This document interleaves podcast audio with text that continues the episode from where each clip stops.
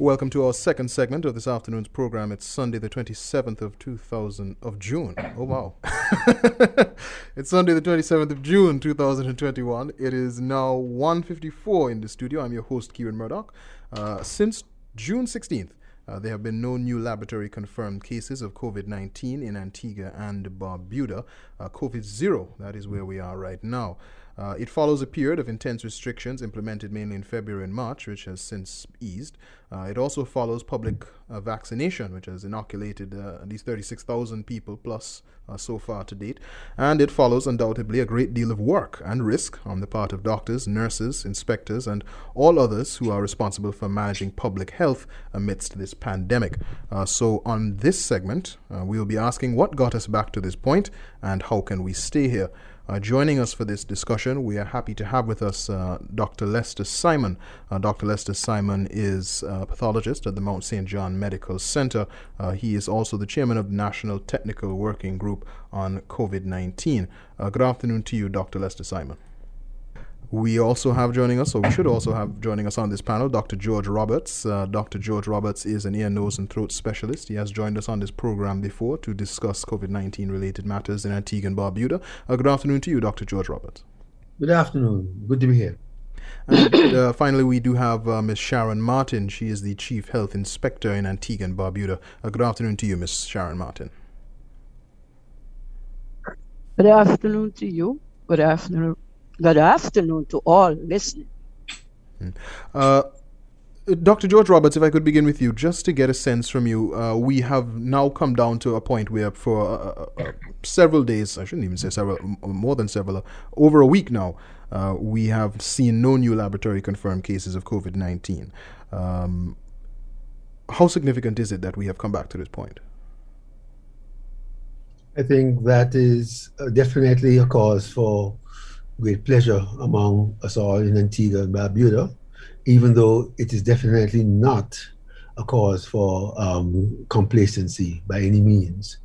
Because, um, yes, we've gotten a kind of a check on the numbers at this point in time. Doesn't mean to say that there are no COVID uh, um, cases out there in the community. What it does say, though, is that we're not having any any coming up in the testing that we're doing, and also um, we don't seem to be having any new severe cases, uh, which I personally think is uh, a more probably a more even more significant um, measure of the kind of COVID control that we have.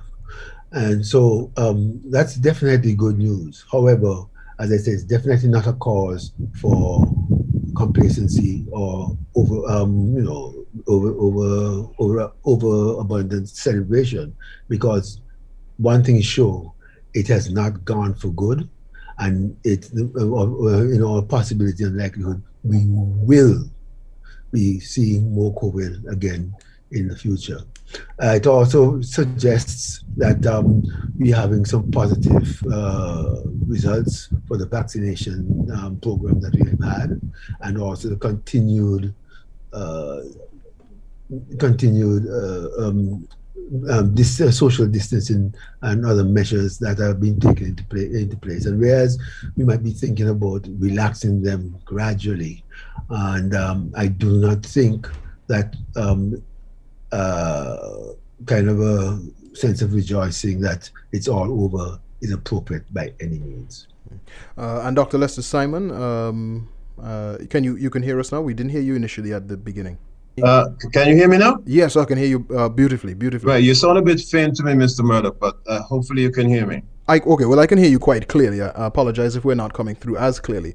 But um, I'm curious as to your view on how much uh, the vaccination program in Antigua and Barbuda has contributed uh, to our ability to come down to manageable, uh, well, manageable slash zero numbers of, of, of COVID cases. Well, as as Doc, Dr. Roberts just just mentioned, the vaccination has been tremendously effective.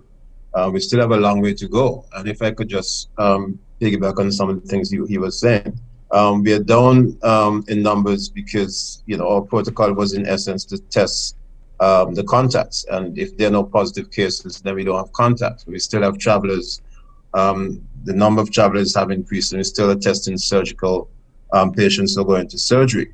Um, what we are planning to do to basically look and see if we are just seeing the tip of an iceberg is to um, roll out testing in the clinics. Um, that's something that's coming, so we can go looking for um, for cases. But to get back um, to your point, the vaccination has been tremendously um, effective to the extent where we now have what our second dose is around 27 27,500 and our first, first dose is about 36,498. Um, now, the numbers are very interesting here because that round, rounds up to about, let's, let's say 64,000, um, 60,998. Uh, um, of course, what we need to have is for the first dose, people to get their second dose. Um, so we can get pretty close to, to herd immunity. But later on, we can talk about herd immunity and whether we need to adjust the data a little bit, especially when we consider um, the effect of COVID on on um, on, on children. Um, but yes, the simple answer is vaccination has worked. If you look at the number of um, patients that have been admitted to, to Mount St. John's, there's a study or just some data. We had some 89 patients admitted to Mount St. John's, and um, only about um, nine of them out of, of out of the 89, roughly 10 percent, um, were in fact um, vaccinated. The vast majority of, of them uh, were in fact um, not vaccinated. So it shows quite clearly the importance of vaccination. Not only, and this is a point we always make and, and make it to the detriment of another point, the vaccination not only works in prevent you from getting sick uh, or very sick or dying from COVID, this also prevents you from getting COVID period. You know, as a point that we that was lost in the initial talk about vaccination. So the simple answer, yes, is, is that vaccination has worked. And a little later on, we talk about the effect of vaccine on children. Uh, we bring up this point again to see how, in a way, um, immunity works, because uh, that's an interesting uh, um, area we need to look at in terms of the effect of um, of of COVID on children.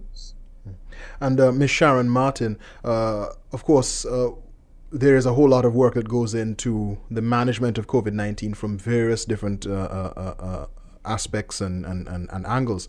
Uh, I'm curious from, from your position within the, the Inspectorate for Health, um, you know, what sort of, of efforts would have brought us to the point, you know, in terms of making sure that various places, bars, restaurants, gyms, and all sorts of other spaces that have been under a, a close watch um, have been able to sometimes operate uh, with, of course, the the the cooperation of the department in terms of inspection, regulation, and so on. Can you just give me some sense of the the, the amount of, of, of, of effort and work that has gone into this?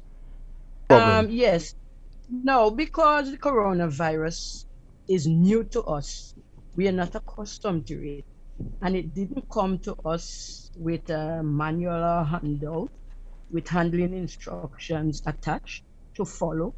We had to sit down in the office as a team of inspectors and replan and re strategize approach dealing with this virus. And so we had to more or less look at the three P's that public environmental health, I should say, are based, um, the operations are based on promotion, prevention, and prolonging. We use promoting to conduct regular radio and television talk shows to educate the masses about observing and practicing the protocols. Uh, why? Because this is the key way we are going to be able to contain the spread of the virus within the environment. Okay, people visit restaurants, supermarkets, bars, the gyms. We use those places that people would normally congregate to approaches. And so we tell them, you need to always be wearing your face mask to protect the, uh, the nose and the mouth. We tell them to check their temperature, to physical distance once they're in a public space. And we also do not ask for social gathering. Now, going to restaurants, supermarkets, and common places like that that we know people would go to, we have to observe what takes place. We have to advise what to do. Within the home setting, we have to tell them about using cleaning agents and disinfecting agents to clean or and sanitize and disinfect frequently touched surfaces, doorknobs, you have door handles, mm-hmm.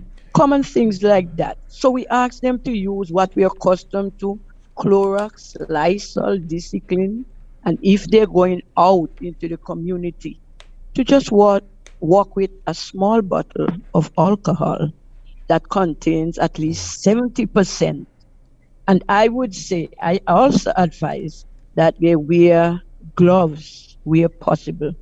Because at the end of the day, remember we are told that the virus, the virus, coronavirus, comes to land on surfaces. And so they have to wash their hands frequently. Whenever you touch anything, you mm. keep washing your hands using liquid soap and running let, water. Let me um let me pivot just for a, a second there. If I if I, will come back to I'll come back to you, Ms. Martin. Let me let me go to Dr. George Roberts.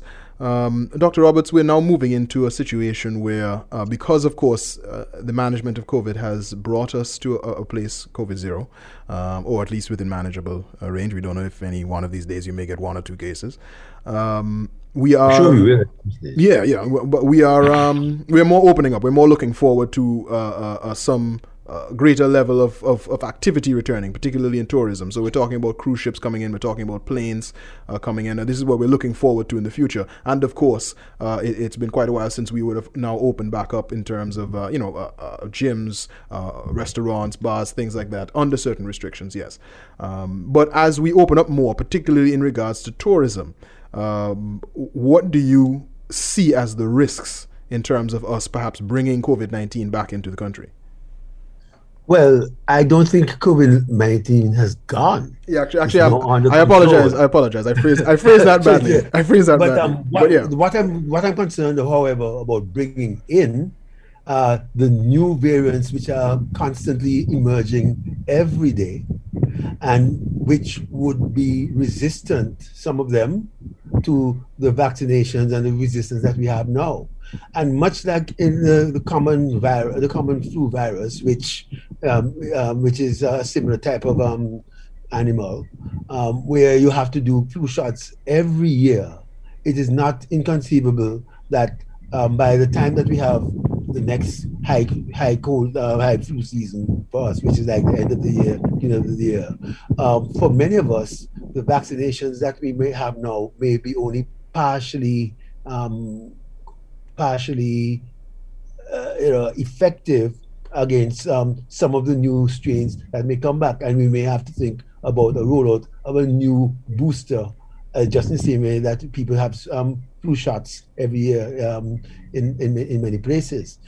Um, we the, the, fight is definitely not over, and um, yes, we've gotten reprieve, and yes, it looks good for us. Um, I'm very very concerned, however, about the cruise ships that will be coming in. Um, I think it's a necessary evil, and we have to do all that we can in terms of insisting on um, proper vaccinations uh, of, um, of, all of all of all of us, both here and those people coming in.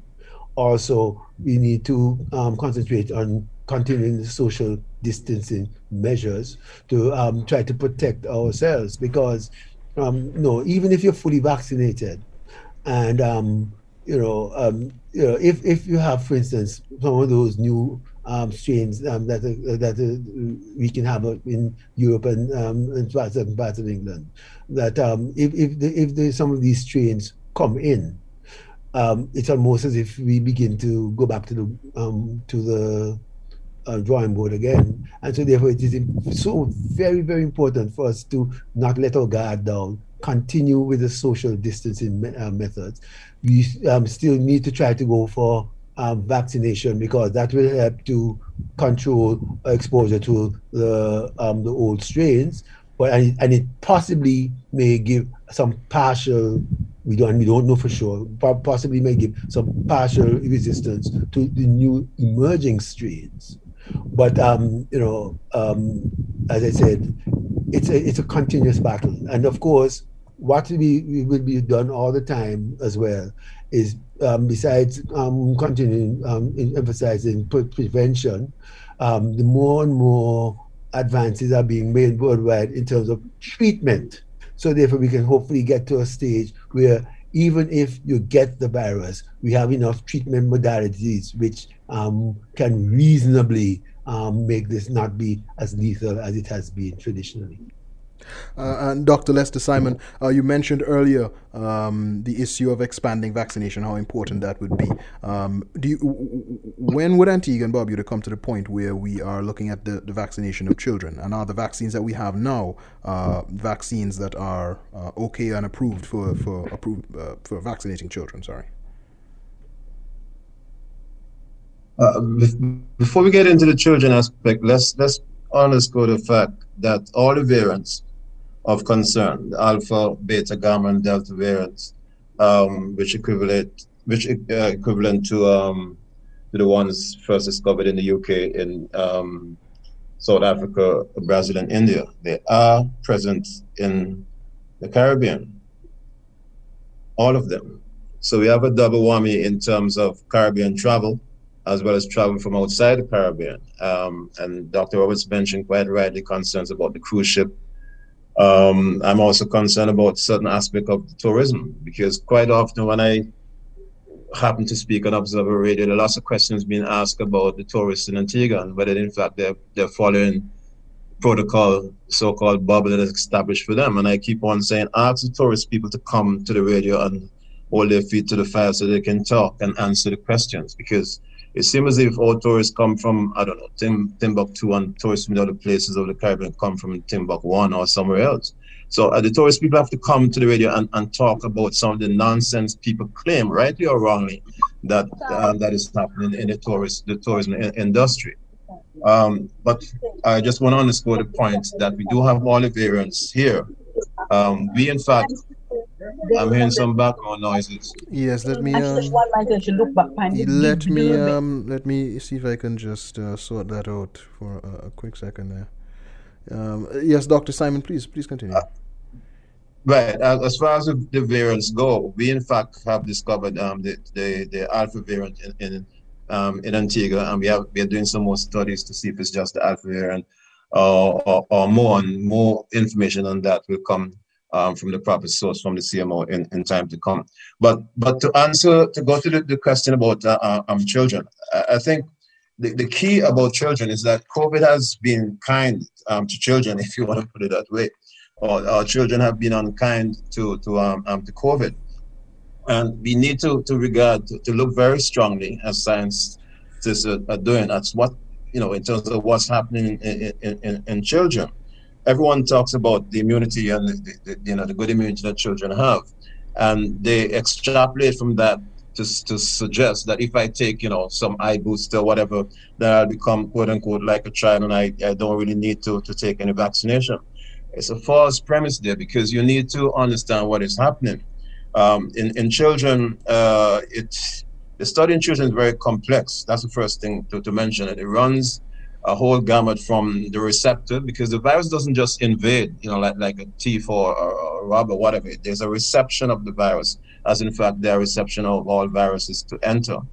And um, then there are biological, you know, um, chemicals that are necessary inside the cell that allow the virus um, to, to procreate, which the, the children seem to have less of.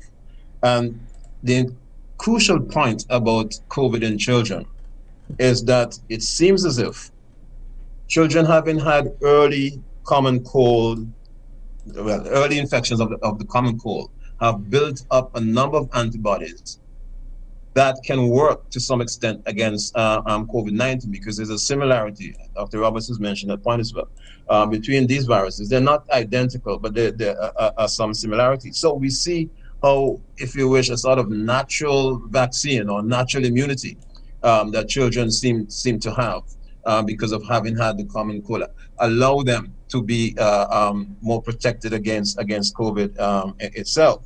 Now, the, interesting point about all of this is that if you look at herd immunity and we assume that we're going to take the 70,000, the 70, 70% of the population, and we assume for argument's sake that population is 100,000, uh, we say we need 70,000 to get, you know, herd immunity.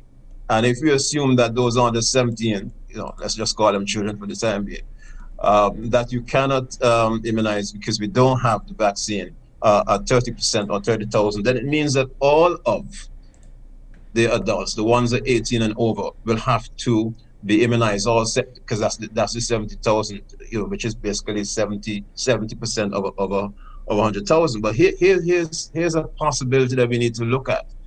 The fact that children are not that badly affected by COVID. That this is not to down downplay the fact that you do have one or two um, serious illnesses in children. You do have something called a multi-system inflammatory syndrome in children, and even then, that occurs some weeks after COVID. It's not an acute uh, reaction to COVID, and that can be relatively easily treated by clamping down on the immune response, which again says that the children are hyperactive, as a lot of children can be hyperactive in terms of the immune response. So if you decide to take the children away you know, to, to as it were, suffer the children. I mean, because they're not suffering that, that much.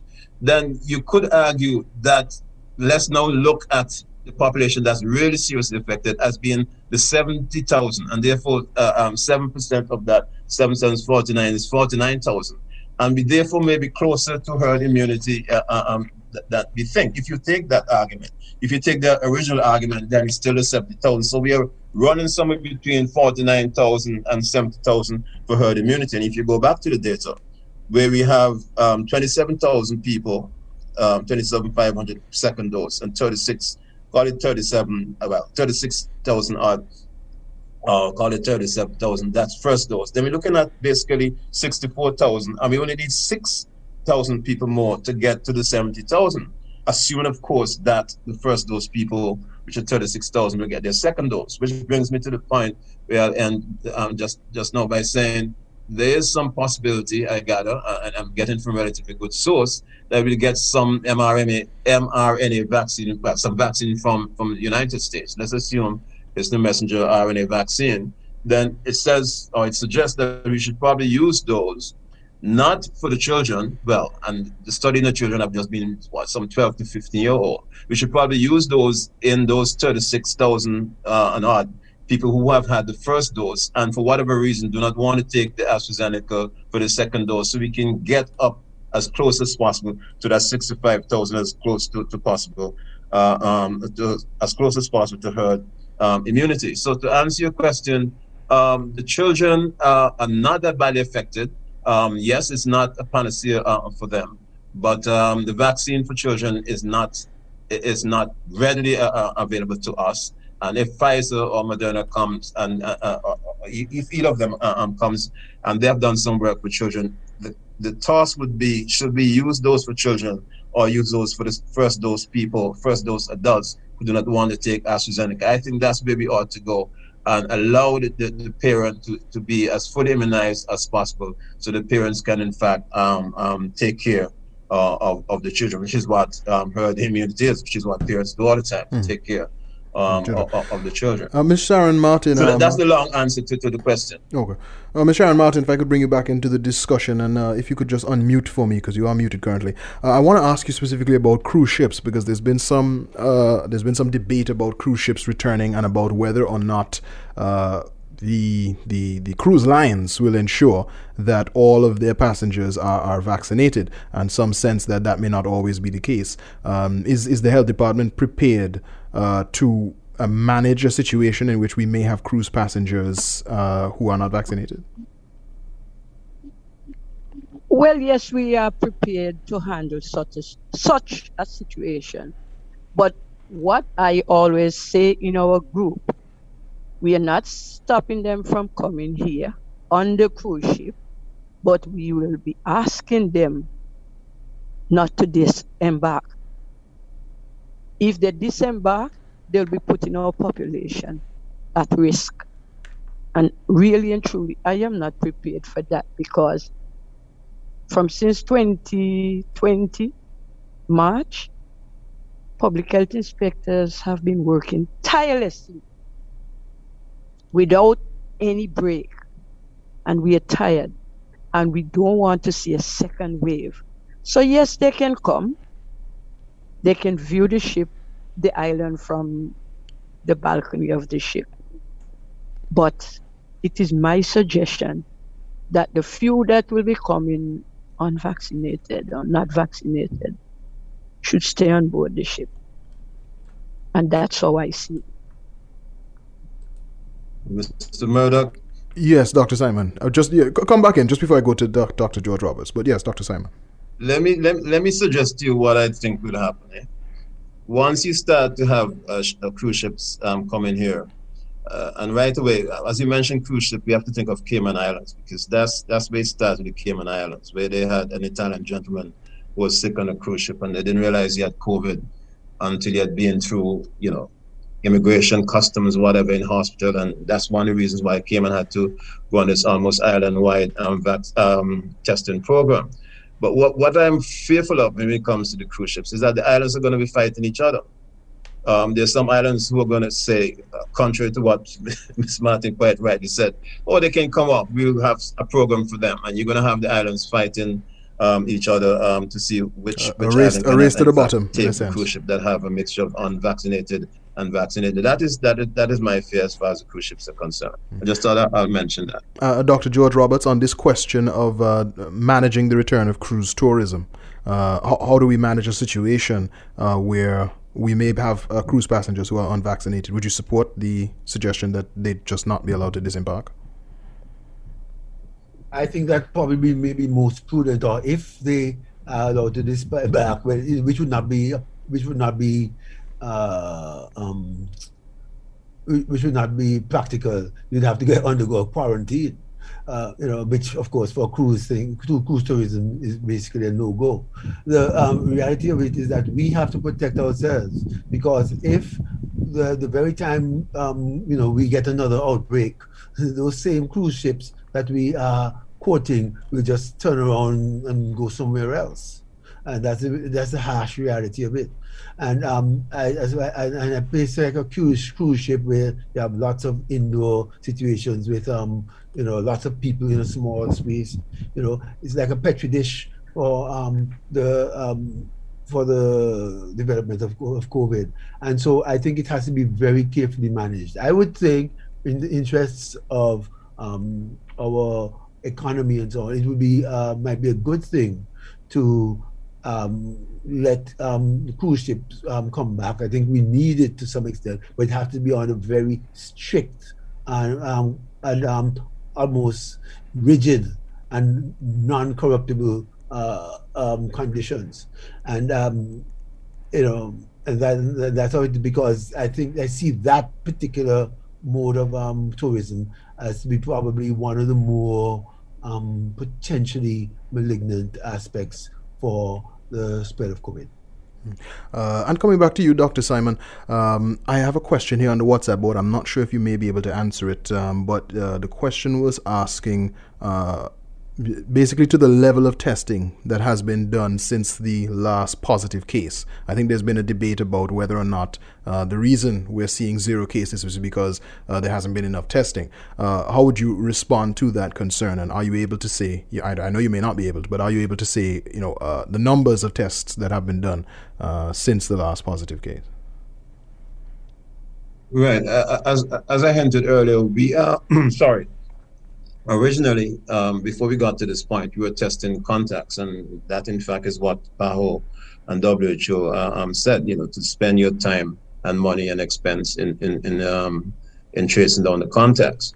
Um, since the contacts have, have dwindled, um, obviously to zero with, with zero cases and therefore zero contacts, the number of travelers, um, the number has increased and we also testing uh, surgical cases. So yes, the numbers are a bit down to the extent where, in fact, we do not. We have not for the last week or maybe week and a half to two weeks sent um, any cases to CARPHA apart from for variant, uh, variant uh, uh, um, testing. And the reason for that is because um, CARPHA will only accept contact trace, you know, epidemiological uh, related cases. The ones, the travelers and others, they're paying for the tests.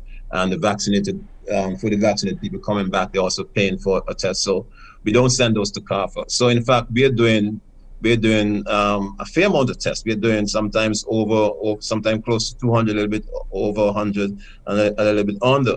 But the, the key point is that we have to know, since the contacts are not there, go looking for cases. And this is why I mentioned the point that very shortly we're rolling out tests in the clinics, um, starting with one or two pilot clinics so that we'll have certain parameters so that the ones, for example, who, are traveling would not just go into the clinic uh, and, and get a test when they, I mean free when of course they are to pay for it at the hospital.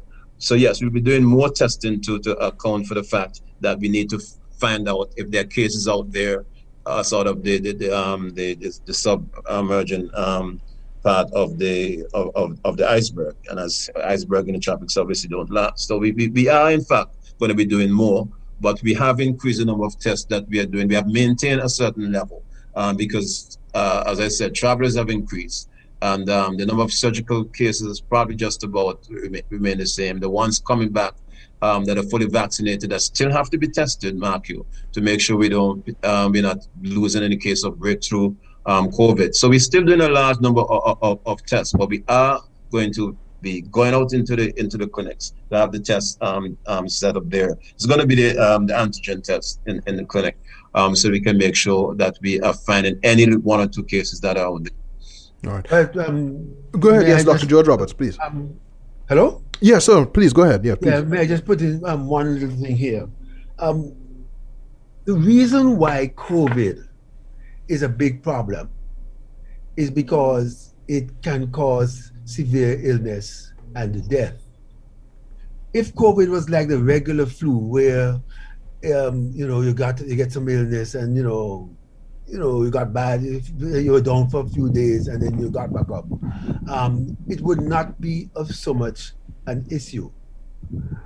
Therefore, from my point of view, the key parameter for COVID, and this is one of the things that we were trying to do at, at, from the from, from from the start, was to try to manage the amount of severely ill persons that we have. Um, with the fact that we have been able to control the severely ill persons, even though that means that doesn't mean to say there's no COVID out there. I think there's still COVID out there. And we are in this happy state right now at this point in time where there are no severely ill persons out um, out there.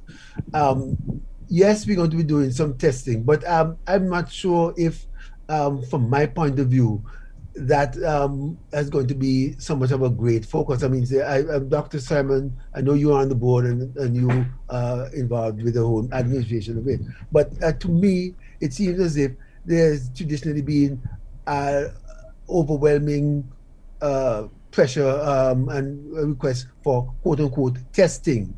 To which I always say, well, to what end? Yes, it's important to test things like contacts, and so on, especially of people who have um, severe disease and, and, and, and, that kind of thing. But um, um, how much testing do we really need, Dr. Simon? Right. I was saying, um, as much as I would call myself a testing man or a testing person, I've said in, in, in, in different fora that I, I think, and anybody would say this if they understand epidemics, that the heart uh, of, of treatment or the, the, the, key in treating any epidemic, even long before we had PCR or even any other laboratory tests, in fact quarantine and, and, and surveillance. And, and those those stand at, at the heart of, of any any measure to, to handle any epidemic. But the testing is obviously important for the simple reason that there may be variants out there, as Dr. Roberts himself uh, uh, uh mentioned earlier. So we do need uh, um, those testing, but it has to be seen in, in, in, the context. And here's, here's an interesting point because sometime earlier this year, I, I, I, remember when I got a document from our PAHO guru that said if you test for, COVID today and you're asymptomatic, and you remain asymptomatic for 10 days, you can, of course, you'll be in quarantine. You can literally walk out of quarantine without another test. And when I first read it, I said, What nonsense is this? Uh, when I spoke to him, he said, "Well, here's here's the evidence. Here, here's here's here's the research. Here, here's the data."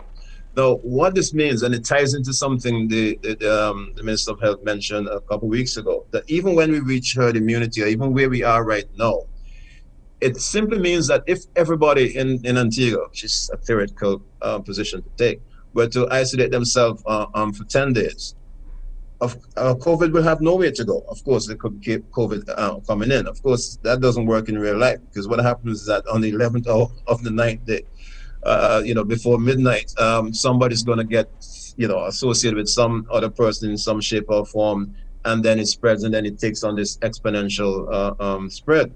So, in terms of how much how much testing uh, that that is that's required to, to go to the answer to answer the question that Dr. Roberts asked, it has to be tied in to your surveillance and, and your contact tracing, which is precisely what we're doing.